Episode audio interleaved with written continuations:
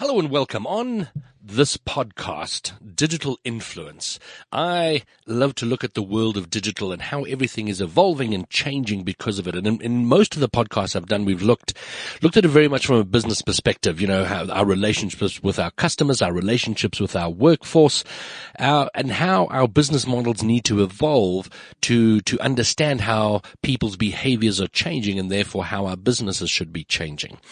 But I came across an article about two months or more ago. I was reading a bunch of stuff and there in the middle of it all was an article about digital farming, which, which stunned me at first because, you know, on a very superficial level, if you think about uh, farming, you, you don't associate it with, with high tech or with uh, the modern world. You know what farming is farming. You're planting stuff, you're growing crops, and and most of the time you're not making money.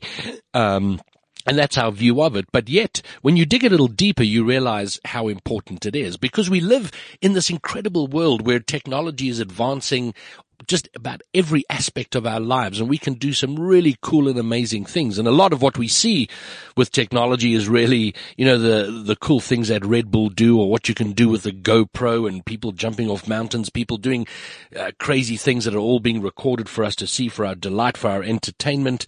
And then we see incredible advances in health, you know, where in a few years we're probably going to be able to sequence our, our gene, uh, our genome in our own homes.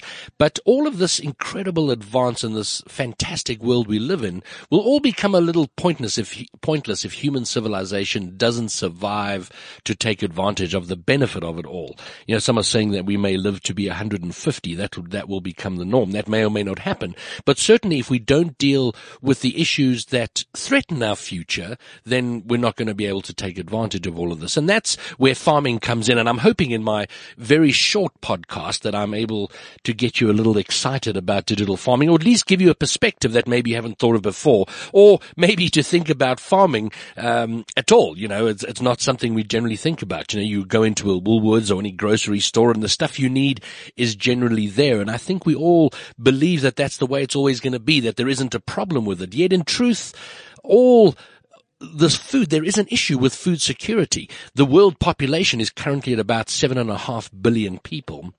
And that's going to increase to around 9 or 10 billion people by the middle of the century, 2050. So we're going to have to feed all these new people. Um, and the issue with that is firstly, the amount of arable land we have is actually decreasing slightly every year. So there isn't an abundance of additional land that we can use to grow a whole bunch more new food. We're going to have to increase the efficiency and the productivity and the yields of what we already have. In addition to that, people modern people are eating a lot more than we used to. You know, we're eating a lot healthier diets. In many cases, we're not, but we're consuming more calories than we did before. And all of this means that by 2050, we're going to, pro- we need to produce about 50% more food than is being produced right now. There, we know there are issues with water, so we're going to have to produce this food on existing land using less energy and using less water. Now, Africa, uh, well, let's go look at the rest of the world first. The, the existing arable land around the world, over the last 30 or 40 years, they've been able to triple the yield and the productivity of existing land that they have there. In Africa, we have the reverse situation. It's been kind of stagnant. And what we are doing in Africa, and Africa, by the way, is the world's, has the world's largest amount of arable land, but it is only yielding about 20% of its full potential. So if, if, if that 20% could be taken to 100% and then tripled, perhaps we can start to solve the problem. And the problem is going to be solved with technology, with digital, and there are some incredible technologies coming around to address that very issue. There are some very smart people who recognize the importance of of dealing with this. And in this very short podcast, we're not even going to deal with the subject of genetic modification, GMOs, which if you post anything about it on Facebook, people become instantly inflamed and they become, they freak out about, um, the, the potential danger of, of what it all is. And my only comment about GMOs is that it seems that the people who are the loudest in opposition to GMOs tend to be the people who are spending the least amount of their disposable income on buying food. In the developed world, in the United States and uh, uh, and in Europe, people are spending around nine or ten percent of their disposable income on food. Yet in underdeveloped areas, places like Kenya or rural Africa, it's anywhere from sort of sixty to eighty percent of disposable income being uh, being spent to to purchase food for themselves, and all the objection to GMOs, which are intended to try and well, how do we feed the whole world? Um, the objection comes from people who seem to have the most amount of money. Anyway, as I said, we're not going to delve into into GMOs here. We're going to talk more about technology being used in farming. So where where we need to look when we when we think about farming is first of all there is a massive massive amount of data when it comes to to farming that's being wasted currently. But with technology that data can be harvested. You know, if you imagine tractors which already are there are something which which are already pretty high tech and they, they are, are, are, remote and they sort of drive themselves. We talk here about Uber and the driverless cars. Well, many tractors on very high tech farms are already can drive themselves. And, and when you connect up tractors as they go through the land, they can find and, and extract a whole bunch of data and that data can be put into the clouds. Things like the level of, of, of nutrients in the soil, uh, the effectiveness of seeds, the effectiveness of, uh, fertilizer. And, and then even, you know, you can monitor if you've got seed planting machines, they can tell you, you know, they're GPS navigated and the systems will tell you if there were seeds missed and the data coming out of the ground can tell you, well, we should plant this kind of seed at this portion of the field and at a different section of the very same field, we should be planting a hybrid seed. And then as, as those crops are growing, we have the water information. Where do your crops actually need water? So you're not watering an entire field field using a lot of water where maybe only 20%, 30%, 60% of the field needs to have water at any given time.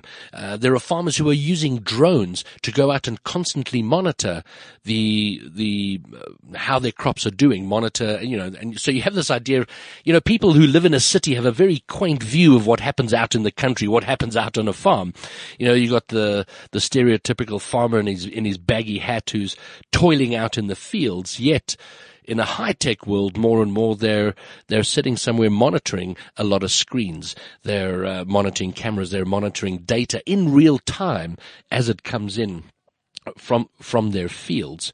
And what about pest control? You know, you have the idea of you know, imagine a, a several hundred acre farm that is being sprayed with pesticides. Yet, where is the actual problem? If you're using data that you're able to get through drones, through your tractors, through sensors placed throughout a farm, you know exactly where problems may be and you can concentrate your efforts. It becomes a lot more cost effective. It becomes a lot more efficient and all of this toward the goal of producing more food more effectively without uh, without destroying the land on which we farm so that our arable land doesn't continue to decrease. And then it affects things like bees. Bees are incredibly important to, to crops. If the, if, if bees disappear and there have been concerns about decreasing bee population, then we're going to have no crops, no crops, we don't have any food. So now you have the bizarre situation of the internet of things coming to beehives. Uh, you know, the internet of bees where you can monitor the health of bee population and take uh, effective action to to deal with issues and to deal with problems that we might that we might come across there. Now, all of this high tech stuff we see going on is happening in places like the United States. It's happening in Europe and other developed countries. Yet, how do we deal with let's say the broader Africa situation where there are thousands of farmers, small scale farmers. How do we help them solve the problem of the fact that they've got a small piece of land which is yielding about 20% of its greater potential? How do we bring technology to them? Well, all this data that's been gathered from farms around the world, things and, and which has a global impact. And of course, you cannot look at, you know, a farm in Africa and say, okay, well, the conditions are the, exactly the same that you might find in the Midwest of the United States. We understand that. But there is greater information that gathers in, in terms of how weather patterns might affect uh, crop rotation or crop growth and all of that sort of thing. And how do we deliver that information to a farmer in rural Kenya?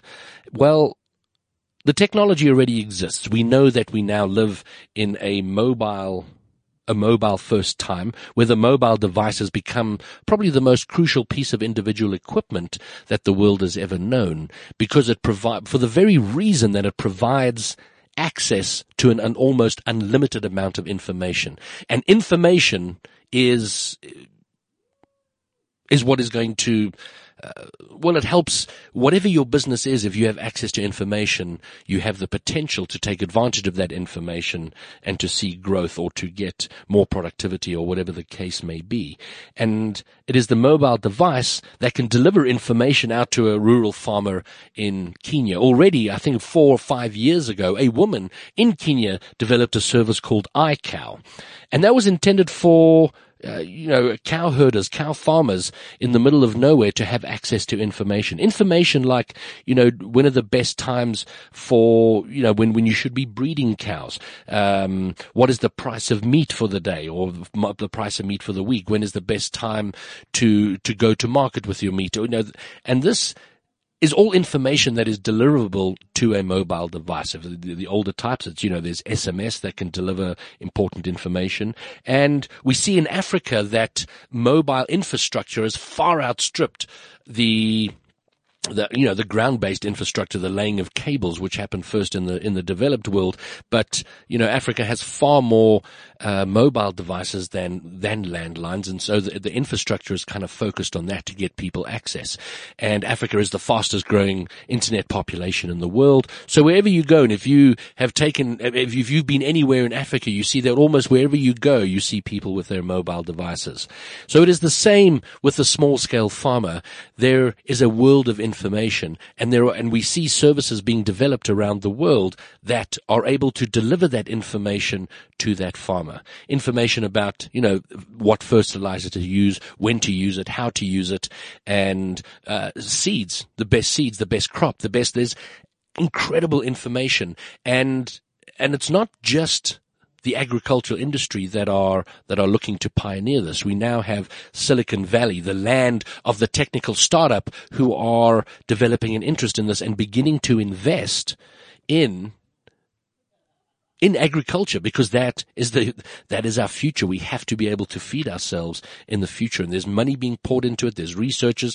There are Google people who've started up sort of in. Uh, uh, climate climate businesses that provide and have a massive amount of climate data up in the cloud that can be used for more for more effective for more effective farming. And the amount of data is that is coming out is is is incredible. The it's about seven or eight gigabytes of data per acre of land that is being generated. And and we see where we have connected devices, where we have massive data, that data can be mined and greater pro- productivity will ensue. So it is my contention when we talk about digital farming, as it is with almost anything, the great problems of this world are, I think, ultimately are going to be solved by the digital revolution. Because the truth is that our social structures, our governments are, by and large, as you look across the world, moving at too slow a pace to solve these problems. And these are problems we have to solve now. And and it is these, the, the, great tech startups that are looking to address these real social problems. And they're going, okay, good. Well, how can we impact a million, a hundred million, a billion people in a very short space of time to bring about some kind of positive change. And we see it happening in farming. And if you spend any time just looking at it and researching it, it is remarkable to see the change that is coming to farming. And when you understand the greater problem, you realize that it is critical that this be addressed and be addressed soon and urgently. And it is the, uh, it is fantastic where it, where we are going with this. And with that being addressed, then hopefully, along with the other great problems which I hope to address on, on future podcasts, then human civilization will hopefully be able to take advantage of the most incredible time ever to be alive as we see advancements into the future. So I hope in 15 minutes I've given you some interest or something to think about when it comes to food security in the future, farming and the great possibilities that exist or that, that are already taking place when we think about digital transformation in farming. Thanks for listening. You've been listening to Digital Influence, and I will catch you on this very same podcast next time.